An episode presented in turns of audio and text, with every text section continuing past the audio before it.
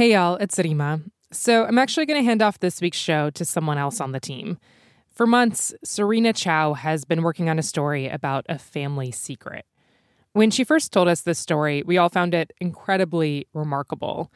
It's about a secret her dad discovered that would not only redefine his childhood, but his entire family. Here's Serena. Growing up, my dad, Matthew, was never that close to his father. His parents divorced when he was five, and after that, my grandpa became this sort of elusive figure in my dad's life. But there was one thing my dad could count on, like clockwork. Every year without fail, my grandpa Silas always sent him a birthday card. That is until my dad's 40th birthday. That year, no card came, not on the day, or the next week, or the week after. So when it went about almost two weeks that I hadn't heard from him, and after many repeated calls to his home, I got concerned. Silas lived alone, so my dad called the property managers for his father's apartment complex and asked them to check on him. A couple hours later, they called back. They said, We found him at his desk. My dad had passed away. He had some heart issues, and so he must have had a heart attack. I felt really bad. I felt bad that there was no one there by his side. He died alone. Our whole family, including my grandma, drove down to Maryland where Silas had lived alone. I was just four years old. That day, my dad and his brother Mark, my uncle, started sorting through their father's life, a life they had barely known. When my grandparents divorced, my grandma basically took the kids and left while Silas was still at work. My dad never got to say goodbye. And even though as adults they'd gotten closer, my dad was never completely sure what family meant to his father. They rarely had big, personal conversations, especially not about things like my grandpa's estate. So that day, while cleaning out his apartment, my dad was looking for clues, something that would point him in the direction of my grandpa's final wishes. So your Uncle Mark and his family were there. Uh, you and your cousins were playing in another room. I happened to be going through some stuff in, in one of the bedrooms, and in this closet there was a shelf with a brown briefcase, and uh, so that's strange. Inside were a trove of legal documents that my dad started to flip through. When I read it more carefully, I said, "Ah, this is the will." Reading his father's will, the first page was dedicated to Silas's lifelong devotion to his Christian faith. And as my dad scanned down further, he got to the part of the will that detailed his father's estate and what he wanted done with it. The estate was worth nearly $500,000, and his father had designated four inheritors to receive equal shares, likely the four people he cared most about in the world. So, Dad, what was like the list of inheritors in the will?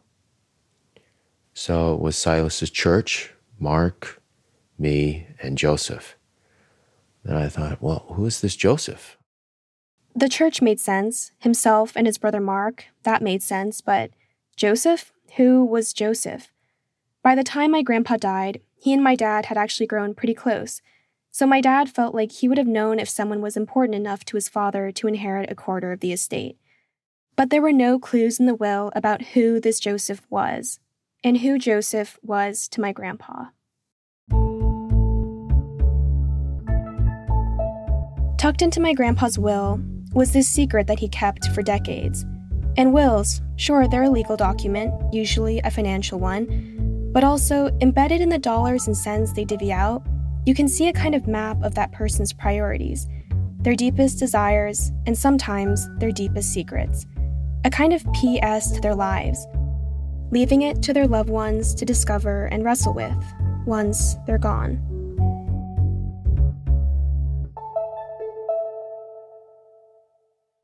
The family story my dad knew before finding the will went something like this.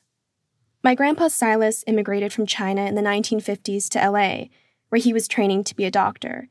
He met my grandma at a hospital near UCLA, where she was working as a transcriptionist.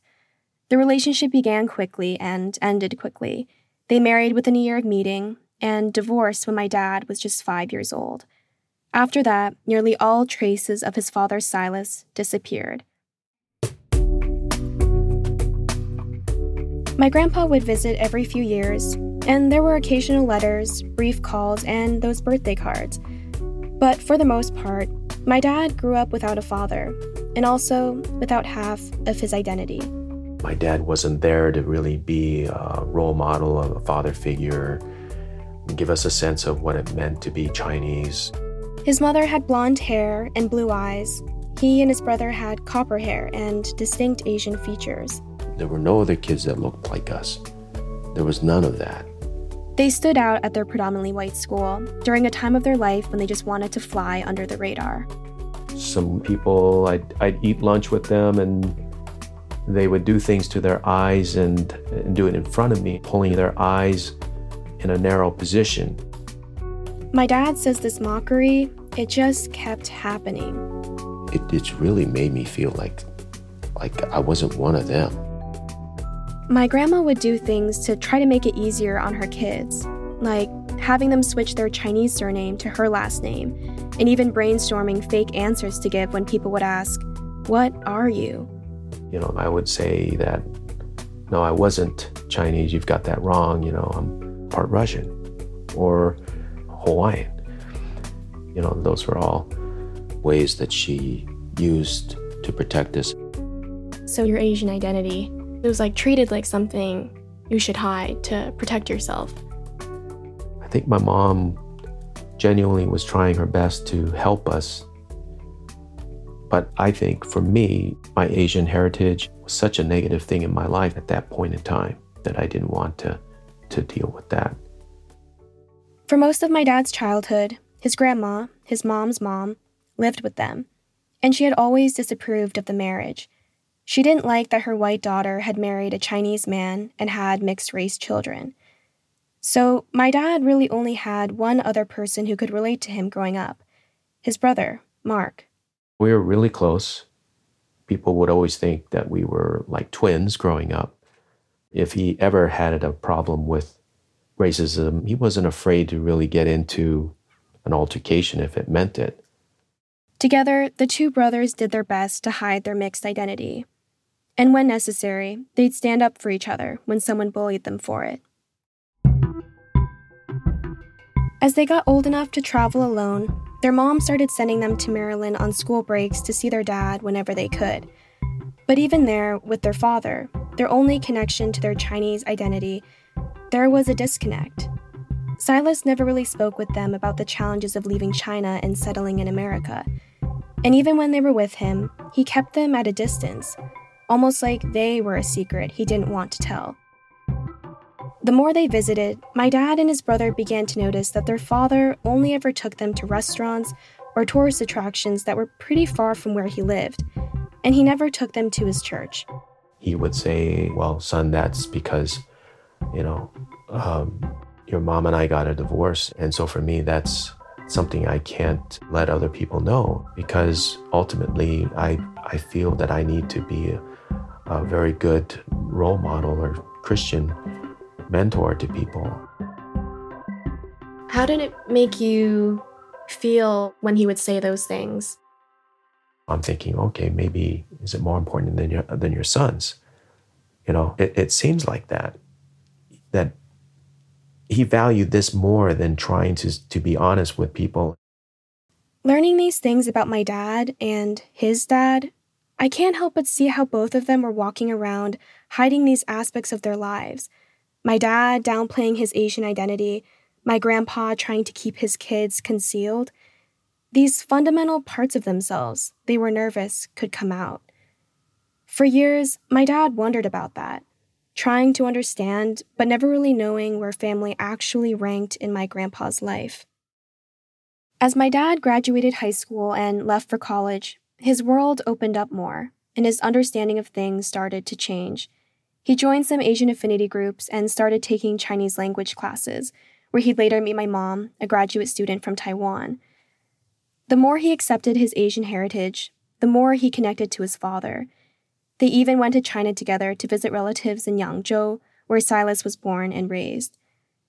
And when my dad was 22, he made the decision to switch back to using his Chinese surname. That was a big change. You know, I'm really trying to understand who I was as a person. and trying to identify um, with a side of me that I had been pushing away for a good many years. What do you think that meant to him?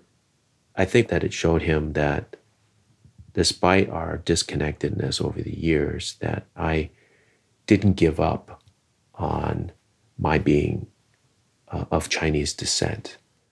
My dad thinks of this time as a kind of turning point in his relationship with his father. And after my dad got married and started his own family, the two of them started to spend a little more time together. One December, when I was four years old, my grandpa came to visit us for the holidays. During his trip, he spent his afternoons helping my dad shovel snow in the driveway and his evenings cooking us his signature T bone steak.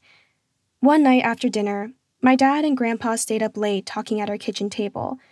My grandpa opened up about his divorce and started to get emotional. He was sitting directly across from me. He was telling me the story of coming back to that apartment and finding us not there and finding these toys on the floor um, he was crying. Oh, he was really crying. It was a, a devastating event in his life.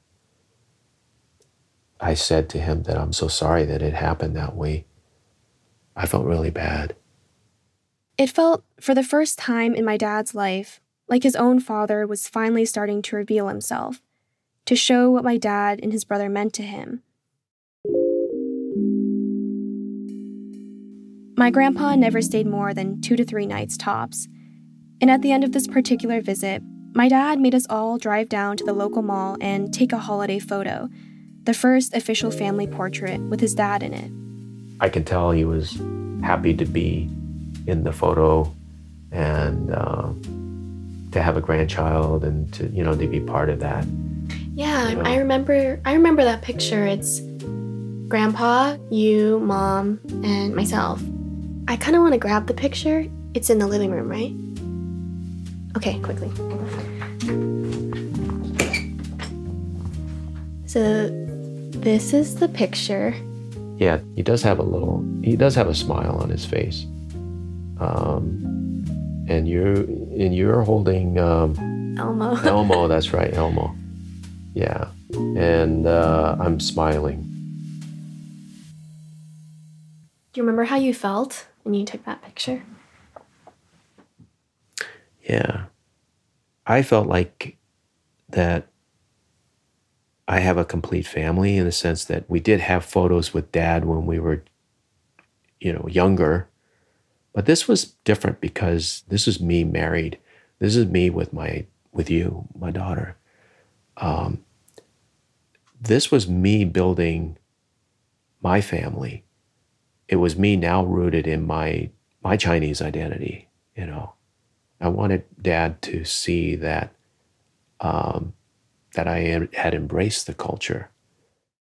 This was one of the last times my dad ever saw his father, and it was the moment he felt like his father was finally opening up. Just a few months later, my dad would get that call that my grandpa had passed away, and we'd head to his apartment in Maryland. As my dad combed through his father's filing cabinets and countless storage boxes, he stumbled upon the toys he had left behind in their house in Canada. He found baby pictures, letters they wrote to their dad from when they were kids. It was all there, stored neatly in these cardboard boxes. And he had saved those things. He never disposed of them. And when I found that box and opened it up, I felt, oh, my dad really cherished this. He knew it was mine and it was something from the past that meant something to him too. In that moment, my dad felt incredibly close to his father. So, to find that briefcase a few hours later that held my grandpa's will and this entirely new mystery name, my dad found himself questioning their relationship all over again. Who was Joseph? Why was he receiving a fourth of the estate? His name had never come up before.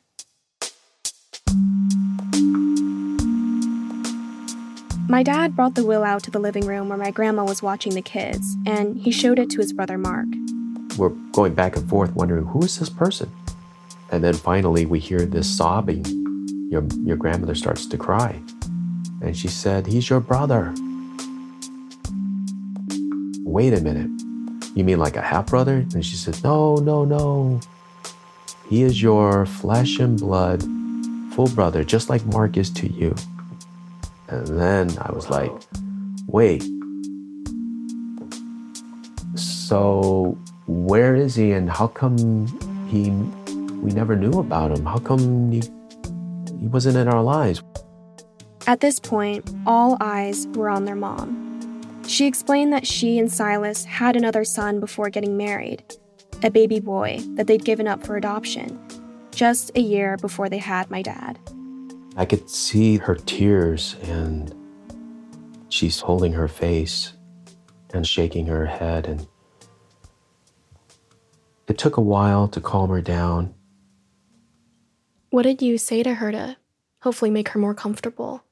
You know, I said, Mom, we love you so much. You know, we don't think any less of you. We're just here to understand uh, this situation.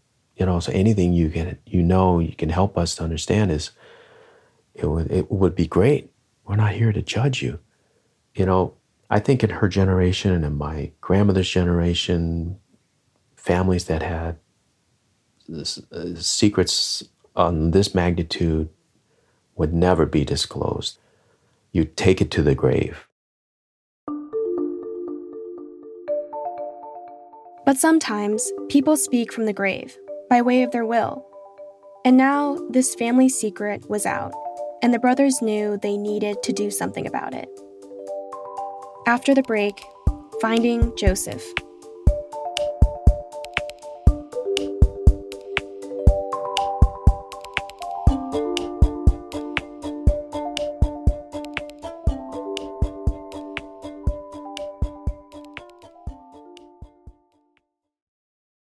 After my dad and his brother discovered that they had a third brother named Joseph, they never questioned whether they try to find him and share the inheritance. We knew that this is something important to dad. He felt it in his heart that our lost brother was still an equal member of the family, despite being given up for adoption. Of all the things their father had said and not said in his lifetime, it felt like in his final words, his last will and testament, that there was this deliberate message. That I, maybe there was a chance that one of us or all of us combined could, could somehow find Joseph and reunite the family. And now it meant everything to my dad and his brother to honor that. So they immediately went to work trying to track down their brother. Okay, we have a lost brother out there um, who was, you know, obviously raised by someone. He probably does not have the name Joseph, so we, somehow we'll have to find a way to track him down. Your Uncle Mark and I, we talked it over and said, let's get it done.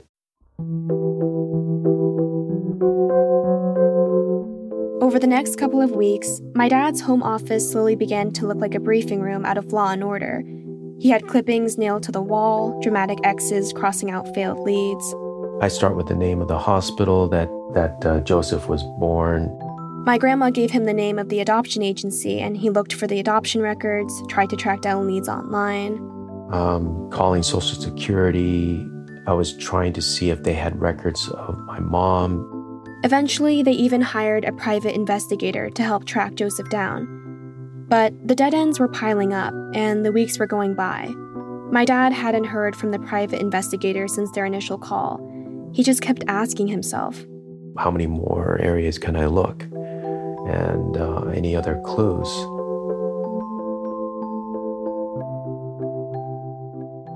Then, one afternoon in August, the phone rang. I was downstairs in my home office doing some work, and I received a a call and really wasn't expecting anything. So it was one of those things where you're caught off by complete surprise. The investigator was on the other end of the line. He had exciting news. He told him, I found your brother.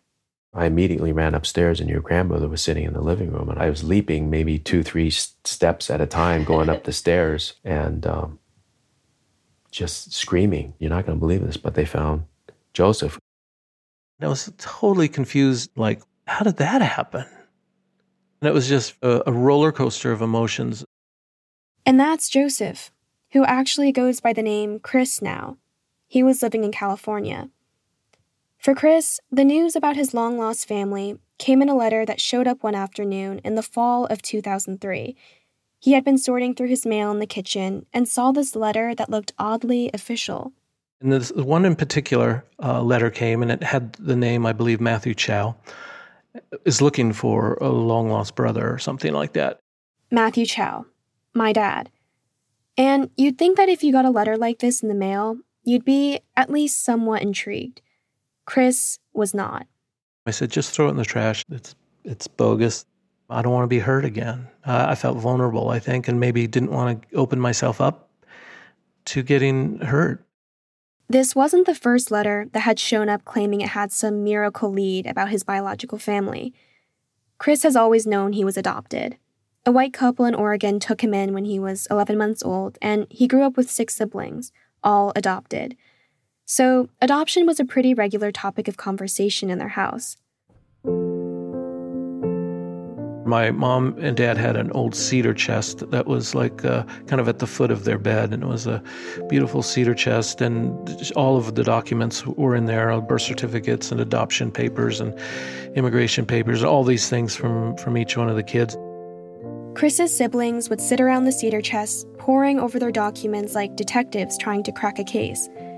But Chris had never been that curious about his birth parents. He was happy in the family that raised him, and for him, that was enough. He didn't feel that urge to go searching. Until he was 25 years old. That's the year he had his first daughter, the first person in his life who was a blood relative. I thought, like, wow, I actually have a connection through blood. And so, what does that mean to me? I only knew what it seemed like to other people. And it wasn't like some huge aha moment, but after the birth of my cousin, he slowly found himself wanting to know more and more about where he came from. I was like really eager and wanting to know if mom and dad were still there, if uh, I had brothers or sisters. So he signed up for this online registry called Alma that helped connect adopted children to their birth parents. He filled out some forms and a questionnaire and waited to see if the website would pair him with anyone in the database. He hoped to meet them in person and ask, why? Why had he been put up for adoption? But there was no match. I was kind of heartbroken, I think, deep down inside. I, outwardly, I didn't let it show, but I felt maybe abandoned uh, or something. I kind of thought, okay, I tried my level best, and so I'm going to put it out of my memory now and just go on with my life because I was happy with my life.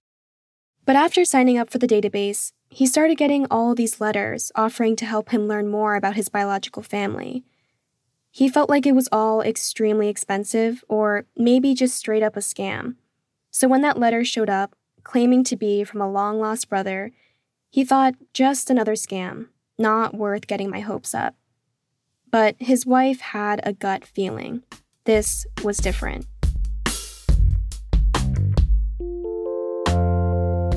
Chris remembers one day after he got home from work, she cornered him at the front door and just said, Look, honey, I really think there's something to this. And I said, okay, well, if if you want to if you want to per- pursue that, go ahead. You know, I'm, I'm she was just nagging, come on, let's do it.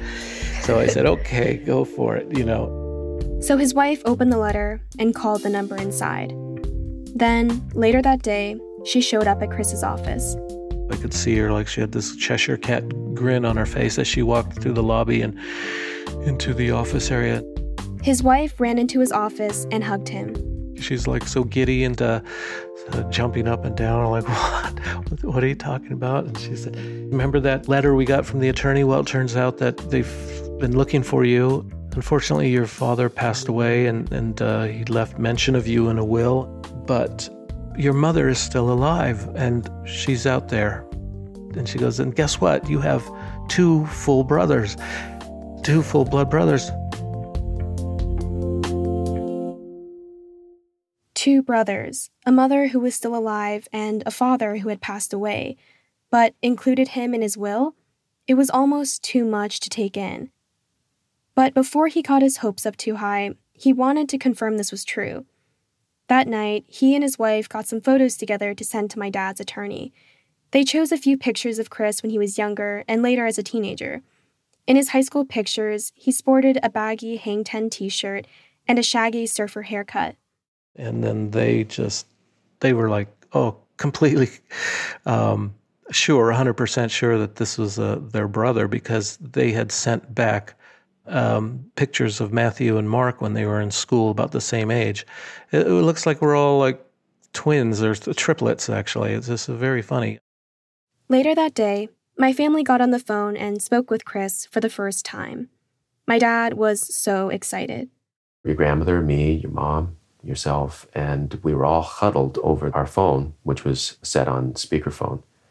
Uh, I don't think we were sitting calmly. I think we we're all like on our elbows and leaning over the countertop. And right away, we could tell that we all had very similar senses of humor and uh, the way we laugh and the way we uh, compose ourselves. They also discovered that Chris and his family at one point actually moved to Torrance, California, just under an hour away from where my dad and his brother grew up. We could theoretically have been uh, feet apart yards apart from each other growing up as teenagers. And it's like if I could have a GPS through time and see, hey, what was the closest that we got to one another? We could have been within, you know, a quarter mile of, of, of someone or, or maybe even in the same building.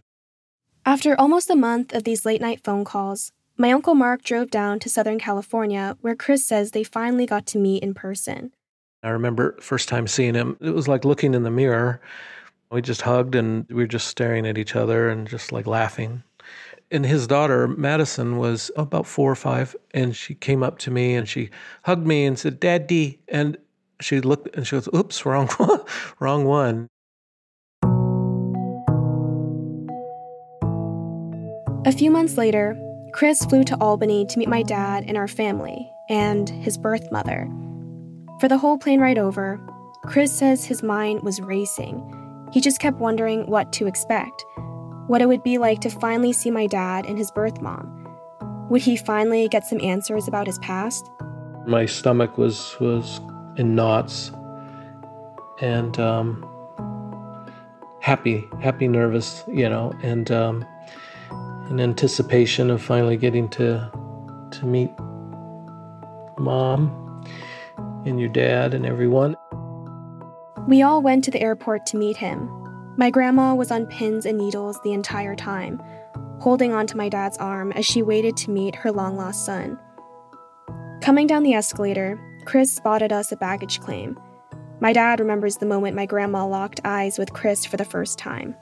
I was watching her, and then when she made eye contact with him, oh my God, it's just like her eyes were just welling up with tears. I, I just remember hugging her and just hugging her for a long time. It was just uh, really, like I said, it felt like a cathartic. It was a big cathartic hug. Like, wow, this is this is amazing.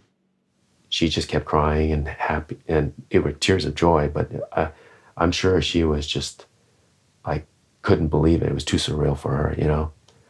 I think maybe she was afraid too, maybe being judged or something. Uh, but he just kept comforting her, and he said, "Hey, mom, love you."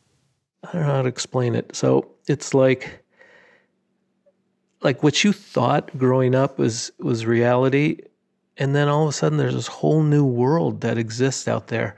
So there was a lot of like oh, sadness like gosh, I had these two cool guys. We could have been like the three musketeers, you know. Chris eventually did get some answers around why my grandparents gave him up for adoption. He learned that my grandpa Silas was nervous that he was going to be deported, right when Chris was born. Silas was on a 10 year visa in the United States, so when his 10 year expiration date was around the corner, they were thinking maybe they weren't going to be together. Plus, my grandma's mom really didn't want her daughter to be with a Chinese man. And so their future was uncertain. So when they had me, they gave me up for adoption but Silas was never deported. Eventually, he and my grandma got married, moved to Canada, and had my dad and his brother. But it seems Silas never forgot about his first son. A lot of times, we can think about money, and especially money and wills, as something that gets messy and tricky to navigate. But for my family, this money was something healing, something restorative, a sign that even if it wasn't always clear to his sons, my grandpa deeply cared about them. I felt that this gift, this inheritance was was just that, a, a gift from him that I don't think it was in place of a relationship, but I, I think it was a way for him to reach out to say, you know, to remember me and to show me that that he loved me and thought about me, not just posthumously, but through his whole life. Since their initial reunion back in 2003, the brothers have stayed in each other's lives, and they see each other as often as they can. At this point, I don't remember a time when all three didn't feel part of the same family. I, I couldn't ask for, for better brothers. They're just really great guys. You know, they're caring, they loving, non judgmental. There are these pictures in my house of the three of them, taken from the first time they all met in person. For my dad, whenever he passes by the picture, he remembers all those times when he was younger, playing with his brother Mark and wondering, well, how much more fun could we have had? like having another brother.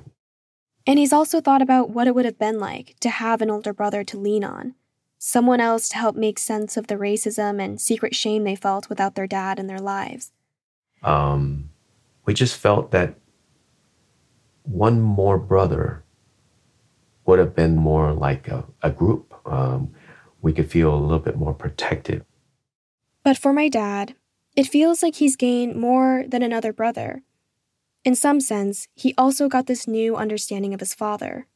The secret that he disclosed in the will about Chris was a symbol of how he really felt. It was his attempt to bring about uh, a unity of the family. In his heart and mind, we were always family to him. So even though he couldn't be there physically with us to be in that reunification, that it was meant as a as a gift. Chris has taken that gift from his father, a quarter of the estate, and for now has started investing it in the next generation of the family. When Chris's part of the inheritance was transferred over, his wife was pregnant with my twin cousins. Whenever I spent some money on something, it was like a bridge to Silas, you know, like, hey, dad, because of you, your grandkids are going to get a really beautiful, you know, bedroom set for their for their baby room. Because of you, you know, we're going to get an extra car for uh, for the family or something like that. I would kind of have this inner dialogue with with him or his spirit and and say thank you and, you know, this is, you know, a gift from you that, um, that he could share in it. Like he could share in giving his uh, grandkids.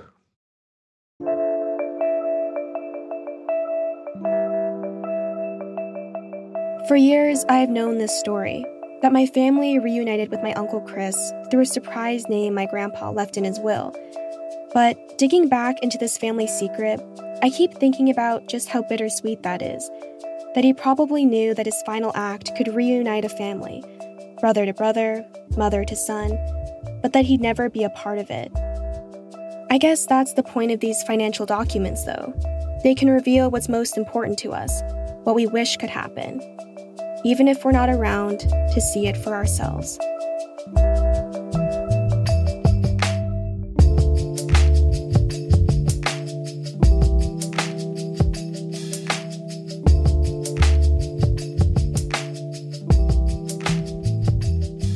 That was our intern, Serena Chow.